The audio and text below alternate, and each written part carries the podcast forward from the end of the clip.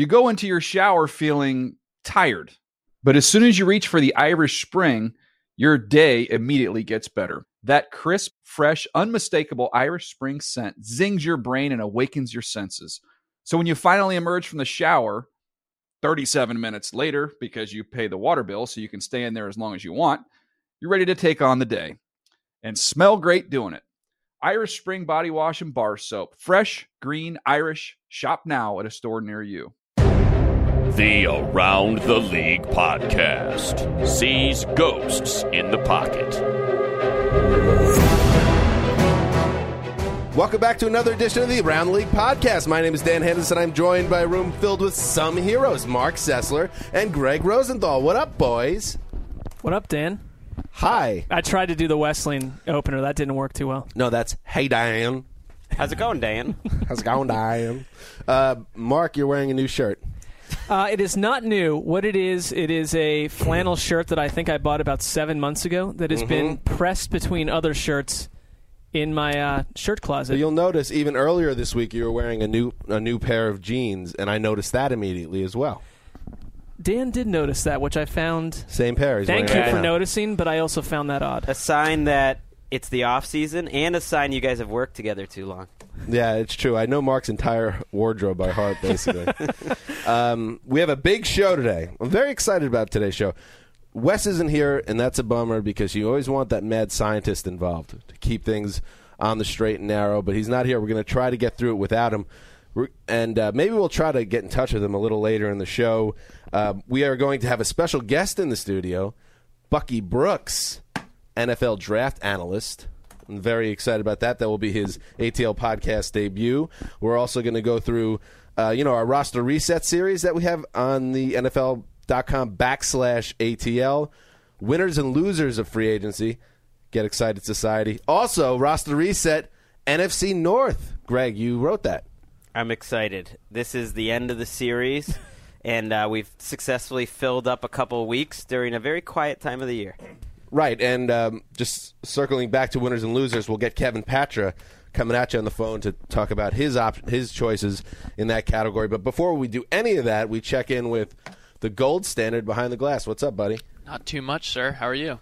I know your wardrobe, too. It's going to be shirts that are nylon and striped, typically, and then some type of shield on the breast. Correct.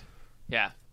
He is the only human that I know that owns only from the waist up soccer garb that you could go onto a field and be ready to play. You have no Wednesday was actually cricket, but I didn't want to say anything. Well, oh. Yeah, sorry guys, get your colonial sports right. I know. Let's do some news. Let's do it.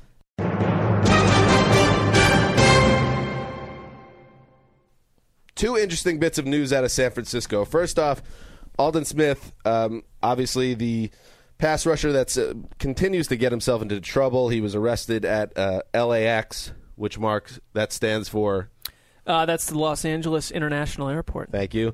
For filing a false report of a bomb threat. NFL media insider Ian Rapoport reported Thursday night on NFL Total Access that the Niners do not plan to cut Smith, who has $3 million in guaranteed salary next season. Ian also added something that we all kind of see coming, but it seems like it's something that won't be avoided. Smith has a suspension likely coming his way to start the season. We don't know how long that will be, and we don't know where Smith will be. I mean, he could be in prison. He could be in jail. He has so much stuff hanging over him right now. Aldon Smith, it's a messy situation. I think it also, like for the 49ers, it may potentially drastically change the way they look at the draft. I think that's fair. Bucky, who's coming in later, forecasted some trades for the NFL draft, and one of them was the 49ers, who have a lot of extra picks, trading up for Anthony Barr, who plays a position just like Aldon Smith. Ian also reported Aldon Smith not likely to get his fifth-year option on his contract picked up. So I think the 49ers are in a wait-and-see mode with Aldon Smith, and he was probably going to get suspended for his DUI already, and now it's this arrest on top of that, and just adds a lot of uncertainty. They probably can't count on him for a while this season. Yeah, just to go over quickly, he has the DUI arrest, he has felony counts for possession of weapons, gun charges, and now also the LAX bomb threat situation. So a lot hanging over that guy's head. Meanwhile, Colin Kaepernick and the Niners had been in contract talks. They're trying to, the goal is to have a new deal in place before the 2014 season. It's expected a contract that is expected to exceed $18 million a year once it gets done, but that's all on hold. According to, again, Ian Rapoport reported that the 49ers have tabled negotiations while police investigate an incident earlier this month at a Miami hotel. So there hasn't been anything new on that front, and if Kaepernick is actually going to face any type of charges for what happened in Miami. But the Niners, before they go any further, I guess they want to make sure this isn't something that's hanging over the process. Suddenly the Niners have a lot of PR angles to deal with. This doesn't... Chris Culliver, too. The Culliver was... I mean, this doesn't concern me as much in the sense that when you're one of the rare teams that suddenly stumbles upon a franchise quarterback, this is going to get done. I think they're just letting this thing play out. I agree. Right? What's the rush? The deadline, in a very soft deadline, is essentially September. So why not let this play out, get as much information as you can, and I suspect they'll get back at the negotiating table. Maybe it'll be in training camp, and that'll be the time. Ian said that before things were tabled, that the negotiations were far apart, so this isn't something that seems like it's going to be getting done. It wasn't getting done soon either way. Suddenly it seems like the Niners would almost pine for the days when Jim Harbaugh was connected to trade rumors, and Trent Baalke and Jim couldn't get along. That was at least football related. See, it's funny, and you're right, but if you think about it, these kind of problems are the last thing you need if you have a fractured head coach and front office. These are all examples where you need the coach and the ownership to be on the same page. How are we dealing with Aldon Smith? How are we doing Kaepernick? Something to watch. Legit storm clouds. Are we assuming they're not talking? I like a little drama. Oh, yeah, you do. I like to instigate drama. Zach called me the Vince McMahon of the NFL media group earlier today. Very true. I think it's quite apt. Well, I was trying to create some, as you would say, Dan, some heat between Zach and our former producer, the talented Crystal Rich, K. Rich. That's funny. Who was down in the newsroom, but they weren't having it. Wait, they get along great. Why do you leave absent the talented tag when you refer to Gold Standard? Also a talented individual. It's a bit harsh. Yeah, we actually thought about the idea, what if we had the Gold Standard and K-Rich take on each other in a game of Win West's Toaster? I would probably lose, but I'm up for the challenge. I would take K-Rich. Wow. That's a great idea. Maybe if we could get K-Rich in here, we could ask her about it. I was saying you might have to lob me some softballs like, what sport does John Elway play? Right, but she would have that too. We would put in a lot of Nick Foles questions just because we want K-Rich to win. Or maybe just one football question. The rest, you span the world. I have an idea. Me and my friends from high school, we still go away every once in a while on like weekend trips, and we got into this fun game. I have a buddy named Brian that knows nothing about sports, and then a buddy named Mike that knows nothing about music. So what we did head-to-head against each other, and we asked one guy about the sport, knows nothing about sports, the other person that knows nothing about music, and whoever won in what they knew nothing about was the champion. Boom. Gold Standard asked about football. K-Rich asked about soccer. Yeah. I like that. Let's do it. I like that we're just accepting the Gold Standard knows nothing about football when he's the producer of a football show. Yeah, that's damning. Just, lull him to sleep and then pop out. It's the Trojan horse, baby. By the way, Mark, I saw you chuckled when I did my Vince McMahon laugh impression. Oh. I'll do it again. Vince McMahon's laugh. It's good stuff, Dan. That was great. Thank you. Greg, something you're very excited about, fifth-year options. A lot of news broke last night when I was manning the desk alone. Greg jumped on and said, we got to take care of this fifth-year option heat. J.J. Watt, who's eventually going to get a huge contract extension from the Texans. For now, he got the option picked up. That takes him through the 2015 season. Other notable players that had the option picked up, Muhammad Wilkerson of the Jets, Jimmy Smith of the Ravens. Corey Legit of the Chargers. And Panthers will pick up Cam Newton's option. Well, they already picked it up last month. So it's that time of season. You are correct. They will. Yeah, they sure will, Mark. And we know Nick Fairley's not getting it. We just want to address this one time. First of all, you can check out on the Around the League page the fifth-year option tracker. It is. It is. I talked to Handsome Hank, and he said that it is reigning supreme on the NFL.com website. You know, really? Yeah, it is doing some serious numbers. You know, it's a quiet time of the year when we've got the fifth option check. Well, this way we don't have to do a separate post for every guy. Nick Fairley's not getting it. I don't think Danny Watkins is going to get it, by the way. He's been cut by two different teams. Danny Watkins.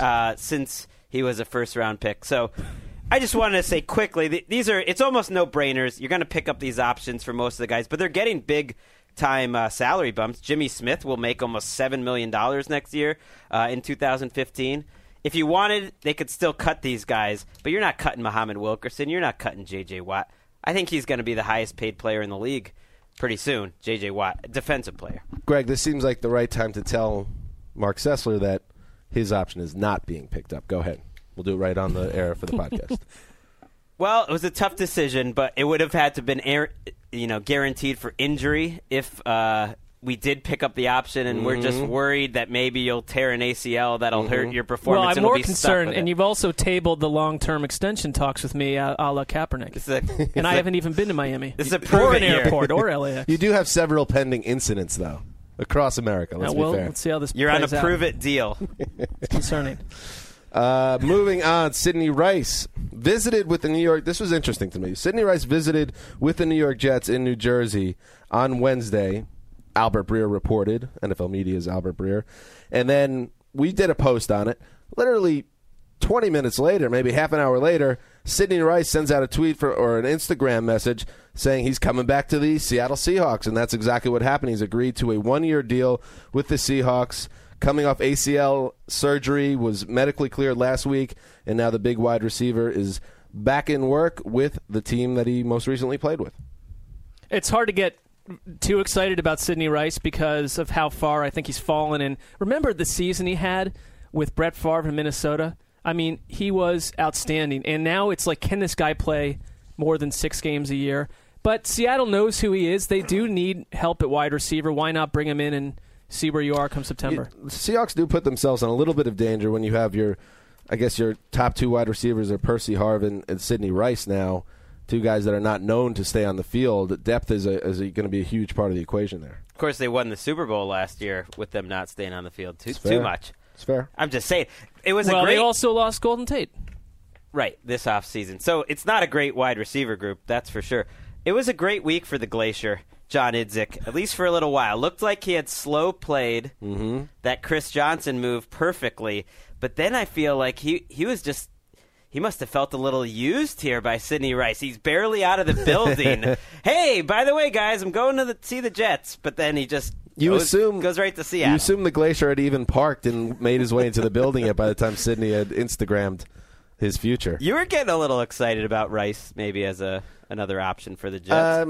Mildly, but I don't think he's a guy that, like Mark said, you can depend on. I think it would have been, potentially a low risk, high reward signing, but I'm not going crazy that we lost Sidney Rice. He has one good season in his whole career. He's a guy we think of as talented and a lot of promise. One season above 750 yards, and that's out of 7 seasons. So he's 1 for 7. And that's from last decade.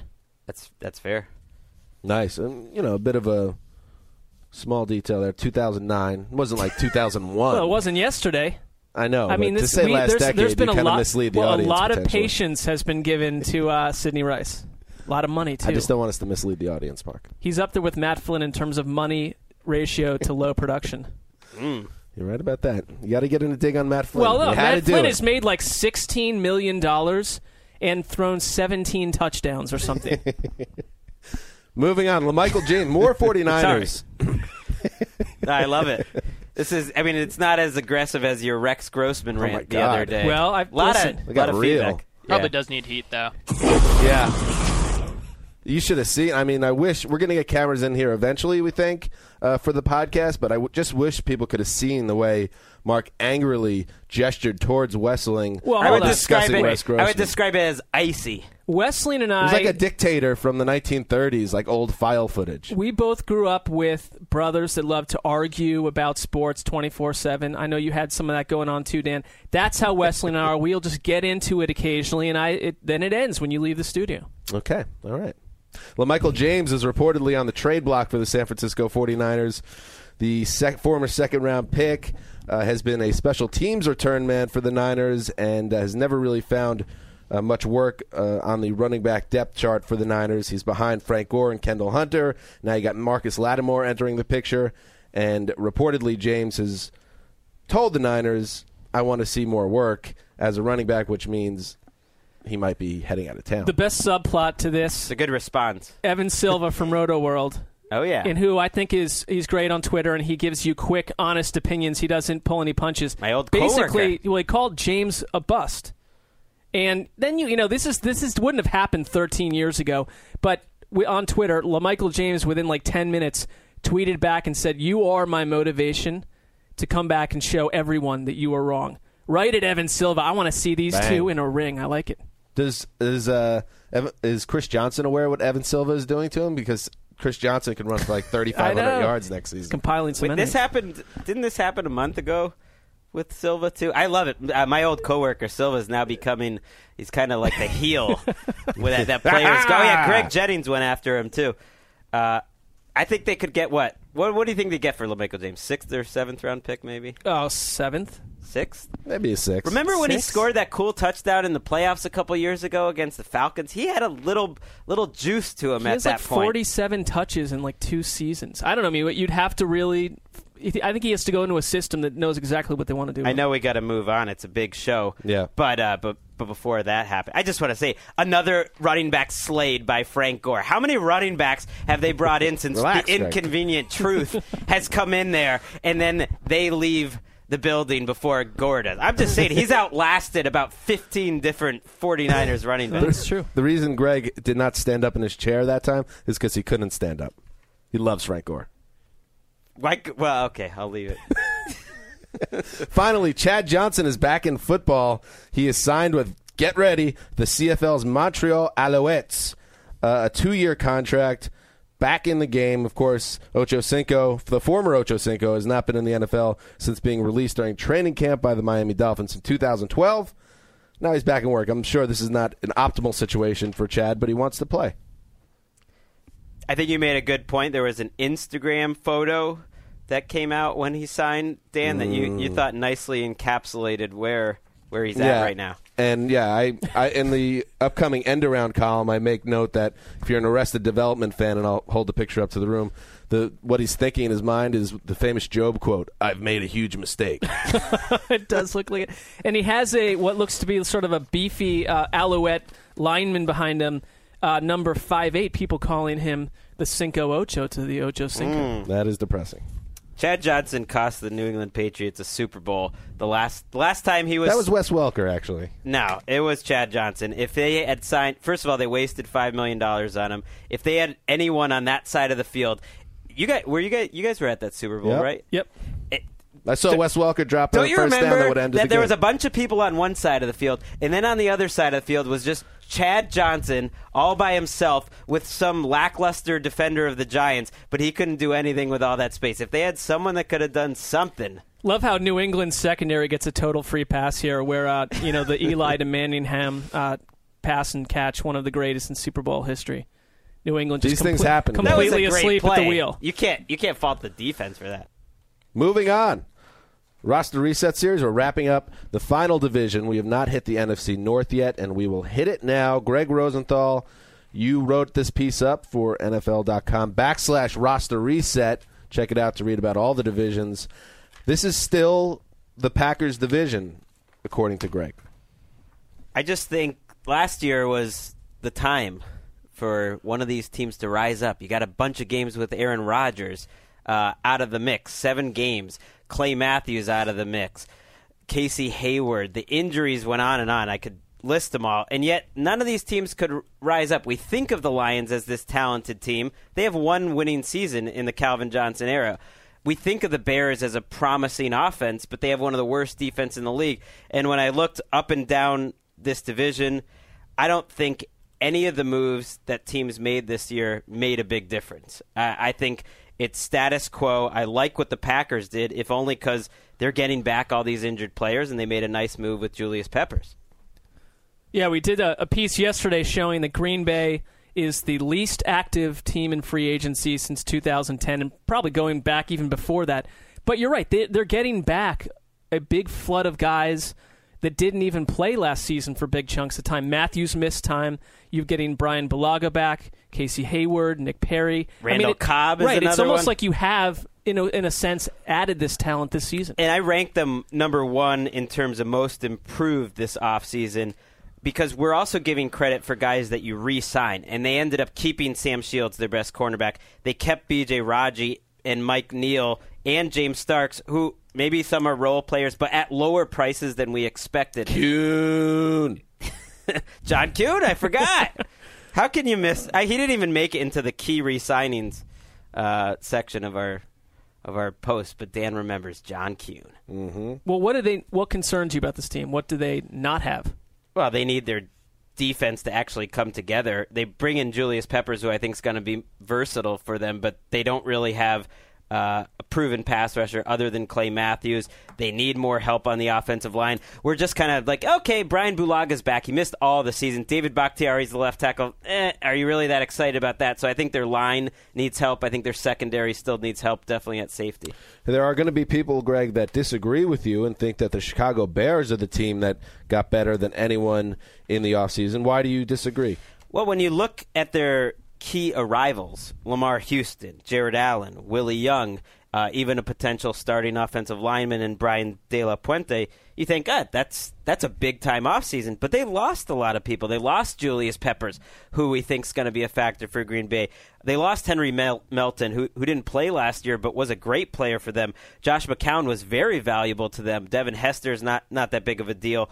But to me, they maybe improved a little bit, when you balance the ledger, but I still think this defense has a lot of problems. And they can't afford on defense to have a push offseason, because they were an absolute, outside of Dallas, just a complete train wreck last season. Corey Wooten was another player that left, and these aren't stars, but they're basically just replaced their snaps. Jared Allen, to me, is not an upgrade from Peppers. Lamar Houston, I'm excited about. I think Willie Young was a smart move, and so they're getting better, but I think their defense has a long way to go. And I think you made a good point here that there isn't a lot of depth behind their skill guys, so if they get hit with injuries, they're in trouble. They don't have a backup quarterback right now. They don't have a backup running back right now, and they really don't have a number 3 wide receiver, so they're going to have to get those guys in the draft. All right, what about the Minnesota Vikings? I had them number 3. Think they're treading water. Their big move was giving Everson Griffin a monster contract, which looked worse. Really, the longer that free agency went, you started thinking, wow, Everson Griffin got paid a lot of money. They could have gone out and got someone else. They could have gotten Lamar Houston for that kind of money. They bring in Linval Joseph, who I think is a solid player.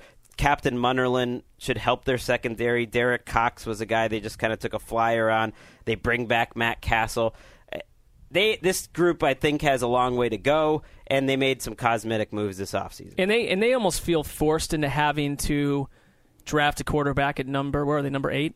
Right. Are they the soundest bet of any team to take a quarterback in the first round? Well, I think at number 8, you're not number 3, and so at that point, some of these guys, if they tumble to that point, yes, I'd say they are. Bucky Brooks is going to be coming in just a few minutes, and so get excited, society. We can ask him that, and they also lost people. They lost Jared Allen, who played a lot of snaps for them. Toby Gerhart was a decent backup. Chris Cook. This is a strange team because the quarterback position is so weak, and the defense. The defensive line is solid, and Mike Zimmer is a fun hire to think about. But after that, it's just not an exciting defense to look at. And then finally, the Lions, really disappointing team the last 2 seasons now. Greg, you have them 4th, so you don't see them bouncing back this year. Well, their offseason was not an improvement because I think they changed staffs, and I'm not convinced that changing the staff is a good thing. They have 2 very inexperienced coordinators on both sides of the ball. So why is that a good thing? New schemes there. They bring back Brandon Pettigrew. They signed Golden Tate, but they lost a lot of guys. They lost Louis Delmas. Sean Hill's been a good backup for them. Willie Young. To me, it was kind of a blah offseason so far. I'm not that convinced like Wesseling is that Tate is so exciting. And I think they're going to take a step back with this new coaching staff. I will say one thing, though, because they've struggled for – and I don't disagree that they're number 4 here. But Golden Tate is plugging a hole that they have not been able to patch up for years. They keep trying to draft or find a number two. Burleson's older than some trees on the planet. I mean, wow. Well, no, he is. Well, certainly some trees. Some trees. That's not even surprising, that statement. We just planted a tree in the backyard. Well, that's actually one tree that he's older than. Right. Factual. And it's great, again, that Bucky Brooks is coming in, because I have to ask about the wide receiver position. You have Calvin Johnson. You have Golden Tate. And now we're hearing some rumors that they might be looking to get frisky in the draft to get another impact receiver. So, you know, this is a team that the offense, they're going to score points. But it seems like that the offense goes into funks and the defense hasn't been able to pick up the slack. And I don't know if we see enough here to think that that's going to change, well, at least through what they've done so far. I think this is the second-best roster in the division. So if the coaching is good and the talent plays to its level, I think they're the second-best team in this division. I had them fourth in terms of most improved. But like I said at the top, I don't think this is a division where a lot changed in the offseason. I don't think any of these teams – made big, major moves. The Lions are interesting because they have so much cap room locked into three players, Sue, Stafford, and Calvin Johnson, that they can't really go out and make these high-octane moves in the offseason. They have to do it in the draft where the contracts are more reasonable. So that's where they're going to have to get some big-time players. They have so much money tied into those three guys. All right, stepping into the studio right now, we promised that we have a high-octane draft analyst, and here he comes. He's sitting down. He's wearing a Cincinnati Reds hat of some kind. Because it matches. Okay, because it matches. I'm a Yankees fan by train. All right, Thank you, Bucky, a man after my own heart. Bucky Brooks! Thanks for having me on, guys. I'm excited. Good to have you. All right, so we admittedly don't fashion ourselves as draft experts, so it's really not like the millions and millions of draft picks that are out there. Right, we try not to pretend. We stay in our lane. We keep it real. As Dave Damashek says, no jive in here. We want to bring in someone that could help us. So we bring in Bucky Brooks, who dedicates his career to just watching what's going on in college and heading towards the NFL. So we have a lot of questions. And who wants to start? Bucky, we're just going to be throwing things off you. That's all right. Throw them out. Yeah, let's start with your 2-round mock draft. Oh, my gosh. What? Okay. What are you saying, oh, my gosh? Just because, like, I think the funny thing, like, mock drafts, there's a difference between mock drafts and big boards. So mock drafts, my take of putting on every general manager's hat and trying to figure out this is how they play, this is where their needs are, who's the talent available. A big board is here's what I think are the best players from top 1 to 50. And so it's kind of there are differences between looking at the two. When people ask me about what do I think on a player based on mock draft, I said, no, look, I'm looking at it from the eyes of the Jacksonville Jaguars, not from my vantage point. Two different beasts. Two completely different beasts. Well, I know initially you didn't have a lot of quarterbacks in your mock draft, and now there seems to be a lot of movement where you now see more quarterbacks going in the first round. How many did you have in the first round, or five in the first 33?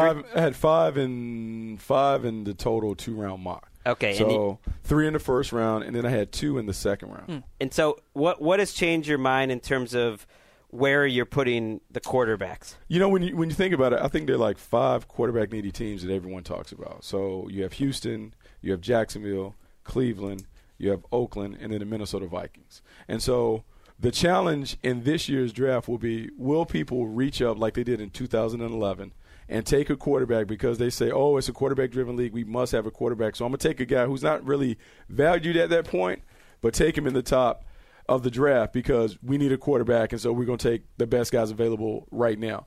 Or are they going to be willing to really look at the entire draft and look at where the blue-chip talents are and say, I can get a blue-chip talent here in the first round, and I'll come back and find my quarterback in the second round? And I think the reason the momentum or people are more willing to do that now is because Russell Wilson won the Super Bowl, right? Because Andy Dalton has led his team to 3 straight playoff appearances because of the success, and Colin Kaepernick too, going to championship games. Because those guys have had success with guys that were outside of the first round, that's why more teams are willing to do it. But really, when you look at the league is a first-round league.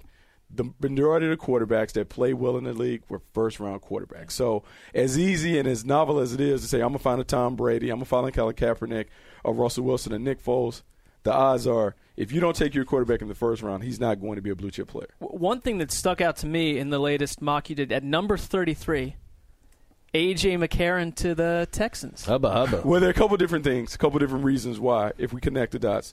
From a talent perspective, A.J. McCarron, I think, is good enough to be a quality starter in the National Football League. He played in Alabama where he had a lot of blue-chip talent around.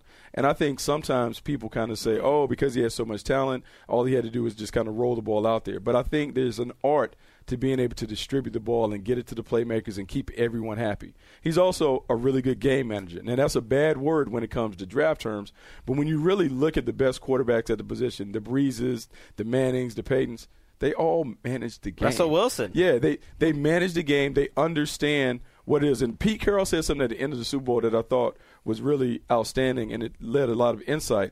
He said, I wanted a point guard at a position. I wanted a guy that could kind of feel how the momentum of the game was. And based on that, sometimes I need to pass more. Sometimes I just need to stay with it, stay in my lane, just run the football and do those things. But their ego wasn't tied into accumulating a lot of stats. I think A.J. McCarron is that. And then when you go to the connecting the dots of Bill Belichick and Nick Saban have a relationship. Mm-hmm. Bill O'Brien worked under Bill Belichick. So I'm sure they all see the game in the same way. Mm. Don't turn it over. Put us in favorable positions and do those things. And when you look at the Texans roster, they're pretty talented. They just need someone who's not going to screw it up. If Matt Schaub didn't screw it up, they don't go 2-14. And they don't care that he's on the doorstep of a reality television venture with his significant other. I don't think so. I think the times have changed. I think like with all of the stuff in the background and what you're involved in, a lot of it is his wife or his fiance is driving that reality show. I think the big thing with AJ is, let's look back at his track record. This guy's played a lot of games. He played in a lot of big games. He won over 90% of his games at Alabama.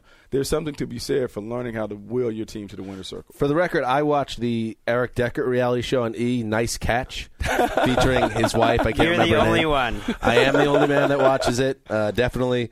And I don't worry about his performance with the Jets. True story. When you look at McCarron, initially – there was supposed to be a big gap between the top three quarterbacks in this draft, Bortles, Manziel, and Bridgewater, and the next group of guys. And it's a big group. Mettenberger you could throw in there. Yep, Tom Savage maybe is getting talked about. A.J. McCarron, Derek Carr. And do you think there is a big gap in terms of how the NFL views between those three and then the rest of the big group? Reading the tea leaves, I would say that probably the consensus in the league is they're not that big of a gap between the top three and the second tier of guys. I think it really comes down to understanding what is it that we want at the position and how do we play? How do we envision ourselves playing on offense? I have a belief that with Johnny Manziel will go to a team that is headed by a defensive-minded head coach, a guy who has cut his teeth on the defensive side of the ball because – defensive coordinators understand the challenges of facing an athletic runaround guy. Oh. Maybe like the Rams. Yeah.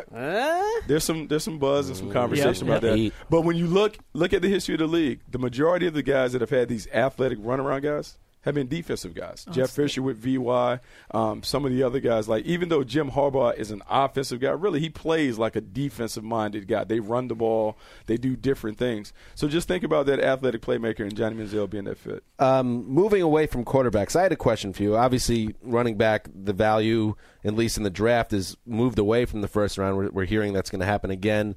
Who, in your mind, is the best chance to become like the Eddie Lacy type player this year who instantly goes into an NFL roster and performs? A lot of it is always fit and scheme and how that player fits, but when you think about Eddie Lacy, it's funny how he goes in the bottom of the second round and he becomes like kind of the bell cow, the guy. I think Jeremy Hill from LSU is a guy that's capable of doing those things, big physical running back. You think about the Tennessee Titans in the second round, a team that needs a kind of a hammer. He kind of fits the bill. I like Carlos Hyde, but I think it just depends on where he goes in terms of the level of success. I think another running back, I have Trey Mason tied to the Jacksonville Jaguars. But watch Trey Mason. When I looked at him, the first thing that I thought of was Marion Barber III from Dallas Cowboys, how Marion was kind of like a smaller but a physical, rugged running back that has a knack for kind of finding creases. I think Trey Mason has some of that ability. But I will say this, and I think the running back that everyone has kind of lost sight of is Kadeem Carey from Arizona. Because he ran a pedestrian time, he ran 4.70 at the combine. People kind of dismissed him. But anytime you run – for 3,800 yards in the last 2 years, 22 100-yard games, and the kind of production that he's done in a major conference, I think is noteworthy. I think you need to pay attention to it. With this, and again, we are not draft nicks per se, and I would venture that the three of us a month ago had never heard of Tom Savage. Oh, so flat out, we're here, just give us the inside scoop. I was fully aware of his background. Not at all. You don't even know where he's going. Oh, okay, cool. Is this a prank? Is this a real person? It's not. I mean, he's a real person. This time of year is always scary because here's what happened. We moved the draft back. So the more time you have between the end of the regular season and the draft, the more likely you have what we call these ghosts to kind of pop up and kind of make their way up the charts. For Tom Savage was a five-star recruit coming out of high school, highly decorated. He was one of the top guys in the class that featured Taj Boyd and some of the other guys in this group. Goes to Rutgers. It was a big coup at the time for Greg Schiano to get him. Starts as a freshman. He was okay. I want to say completed maybe 52% of his passes, but he ended up losing his job to a lesser-known guy. And so he leaves, goes to Arizona. Arizona obviously ends up getting Rich Rod. It's not a fit, so then he leaves again, so he's a double transfer, ends up at Pitt. I will say this. He got better over the course of the season. Did a good job. He has a big, strong arm. He's your classic drop-back quarterback. Like he's an 80s quarterback if you look. Stand back there, 7 yards from the center, and throw darts. I don't know if he's necessarily ready to be a starting quarterback in the National Football League, but he definitely has some qualities that most traditional offensive coordinators look for.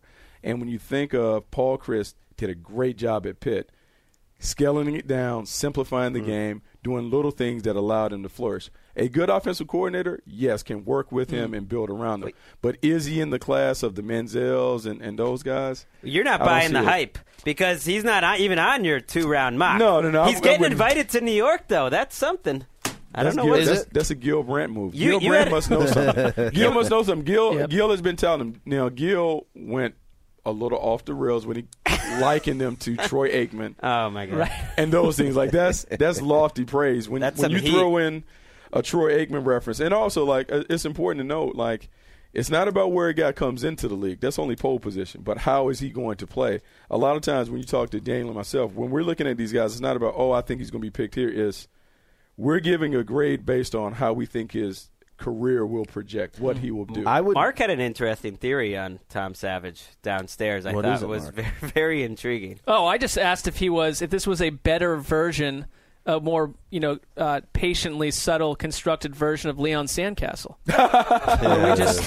Maybe what I would like to know is who is his agent, because he's done a great job of capitalizing on a media buzz, because there wasn't this buzz on him, not even in the bowl season. We didn't talk about Tom Savage being a legitimate guy, and he didn't play in his bowl game. He was hurt, but the fact that we're now talking about him, I saw people at other networks have put him in the top of the second round with the Houston Texans. I just think it's a fascinating climb up the charts. No Derek Carr for you, by the way, in your two-round mock. A little surprising. Like, the thing about it is, I mean, we could play and manipulate and throw a bunch of quarterbacks in there, but when you really look at the teams that need quarterbacks, there are 5 teams that we know. Now, the other teams can take a quarterback, but you have to weigh, do I want to take a position player that can really help me, or do I want to take a developmental quarterback in the second round? Because there's so many wide receivers in this draft. Like, this draft at wide receiver is as loaded as we've seen. To bypass an opportunity to get maybe a Dante Moncrief, an Allen Robinson, or somebody on a developmental quarterback, like maybe a Jimmy Garoppolo, I think you really have to have a need at the position to make that move in the second round. Third round, I think they all come off the board in the third round, just because of the nature of it. Rap Sheet threw out on Thursday night's Total Access a couple rumors. One of them was that the Buccaneers and the Cardinals are 2 teams to watch for in terms of taking quarterbacks, that maybe in the first or second round, especially Tampa, makes a lot of sense. Do you think they could end up adding to that number of 5 quarterbacks going early? They could. I think when you go back and you look at Jeff Tedford, had a lot of success developing quarterbacks at Cal, also at Fresno, and also at Oregon. Maybe there's a young guy that kind of fits his mold. I've likened Teddy Bridgewater to what I saw from Aaron Rodgers when he came out of Cal. And remember, Aaron Rodgers spent 3 years on the bench before he got his opportunity. So when I say Aaron Rodgers, like, oh, my God, how can you say it? But remember, there were questions on whether Aaron Rodgers was going to be a player in this league before he actually became the Aaron Rodgers that we know and love. So maybe when you think about a quarterback that is not expected to fall, a Derek Carr, a Teddy Bridgewater at the top of the second round, if one of those guys maybe falls into their lap, absolutely they pull the trigger. For the Arizona Cardinals, it's wise to finally try to find someone who can be the replacement to Carson Palmer. They've denied it too strongly, I think, too. They keep, no, we got Carson Palmer until he's 37 or 38. Absolutely, but you look at Bruce Arians and what he's done, a vertical playmaker, a guy that can throw the ball down the field. Zach Mettenberger could be in the mix. Anybody that can play from the pocket. Think of a strong arm passer. Think of someone who has played. He's had success with Ben Roethlisberger. He won with Tim Couch. He has, obviously, Andrew Luck during his time. So he's had a wide range of passes. Mm-hmm. So he's definitely able to do it. The reason I think in the mock draft I put Zach Mettenberger to Minnesota is understand that Cam Cameron is a Norv Turner protege. So if anyone knows all the information on what Zach Mettenberger's strengths and weaknesses will be, it'll be Norv Turner because Cam Cameron will share that information. So I heard you guys talk about Minnesota at 8.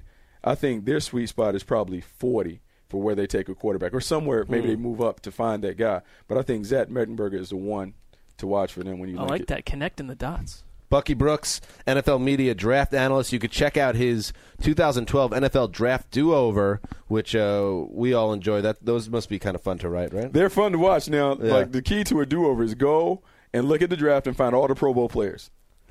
Find all the Pro Bowl players first. Let's find out who the good guys are, let's work down from there. But I think it's funny how guys are really upset about the do-over. Like, you wouldn't, no way they would take Russell Wilson over RG3 with the second pick. Well, why not? Like, who knows? I throw a lot of respect your way for sticking your neck out and saying the Browns wouldn't sit on Trent Richardson at 3. How about that, though? Like, just how, like, it's funny. Going back and doing the do-overs, just the seismic shift in the value of the running back position. Right. We did whatever draft was it, 2005, when Cedric Benson, Cadillac Williams, Ronnie Brown, 3 running backs taken in the top 5. Can you imagine 3 running backs? That might be the draft that really scared people away, though, because that didn't work out. It didn't. But think about that, and then was it 2008? We had all Rashard Mendenhall and CJ 2K and all those guys come off the board. And those guys Felix need Jones. Tom Savage's agent. I need Tom Savage's agent. Bucky Brooks, yes, check that out. The Draft Do-Overs. Check out his latest mock draft and follow along. You have your own podcast. Do you want to get a plug in right now? CFB 247, college football podcast 24/7, doing all the draft breakdown. Danny Jeremiah, Matt Money Smith, and I breaking it down. Matt Money Smith, who does our intros for our podcast, we lean on him and pay him nothing. Love it. We don't pay him a dime. He's actually an extremely talented host, but I do think his best skills are introing our podcast. It's awesome. He's like it's funny egotistical, Greg. I like when he brings guys in, like he pulls out these nuggets from Wikipedia and drops them on me. He knows what he's doing. Yeah, so check that out. We highly recommend it. Bucky Brooks, thank you for stopping by the Around the League podcast. Hey, thanks so much for having me. Go Yankees. All right, great information there from Bucky Brooks. I feel enlightened. I'm going to use the enlightened word there. I thought, the thing what I like about this versus the mock draft that's just sitting out there, these guys, Bucky Brooks, Daniel Jeremiah, they talk to general managers, they talk to scouts. They're not just cooking this up in their basement. Right.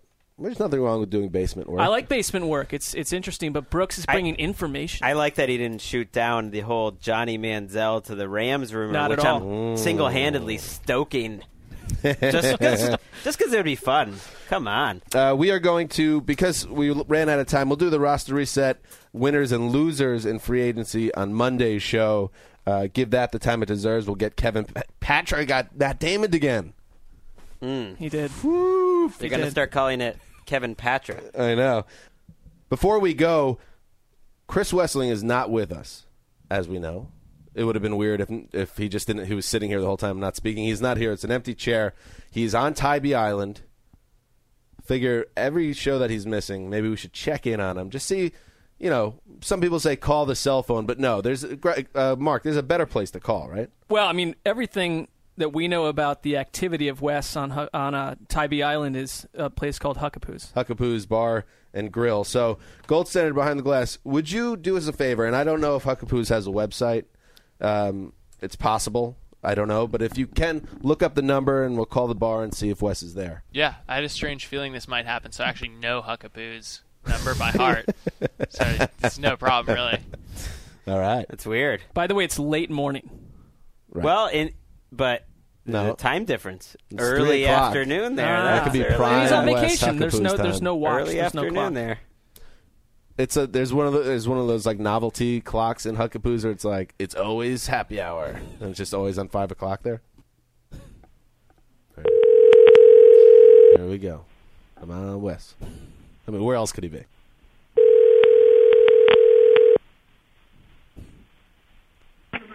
Huckapoo's. Hey, how you doing? This is Dan Hansis with the Around the League podcast. Is Chris Wesseling there? I can't hear you. Is Chris Wesseling at the bar? Hold on. You gotta be kidding me. Hello? Wes, you're at the bar already? I just walked in. Wow. That was good timing. Yeah. Whoa. How are you, buddy? I'm doing well. How are you?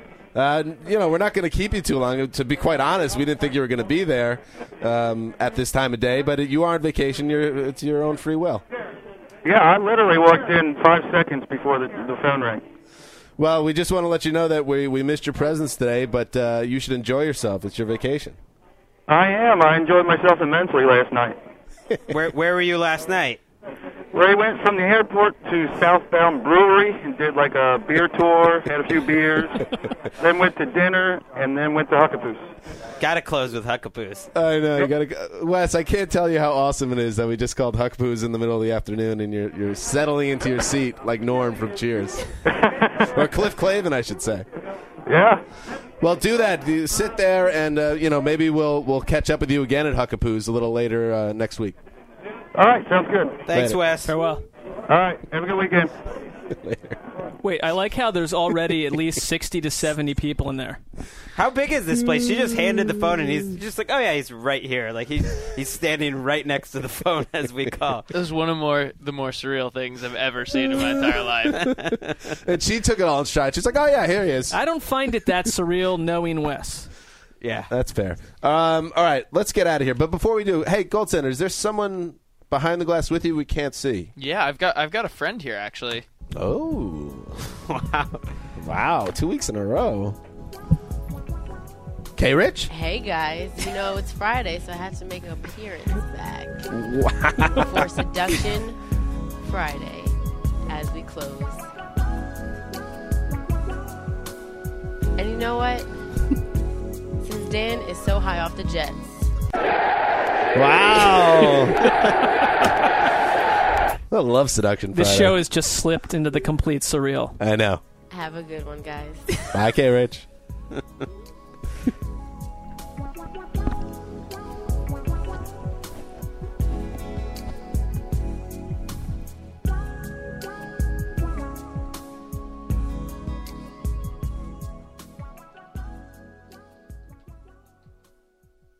You go into your shower feeling tired, but as soon as you reach for the Irish Spring, your day immediately gets better. That crisp, fresh, unmistakable Irish Spring scent zings your brain and awakens your senses. So when you finally emerge from the shower 37 minutes later, because you pay the water bill so you can stay in there as long as you want, you're ready to take on the day and smell great doing it. Irish Spring Body Wash and Bar Soap. Fresh, green, Irish. Shop now at a store near you.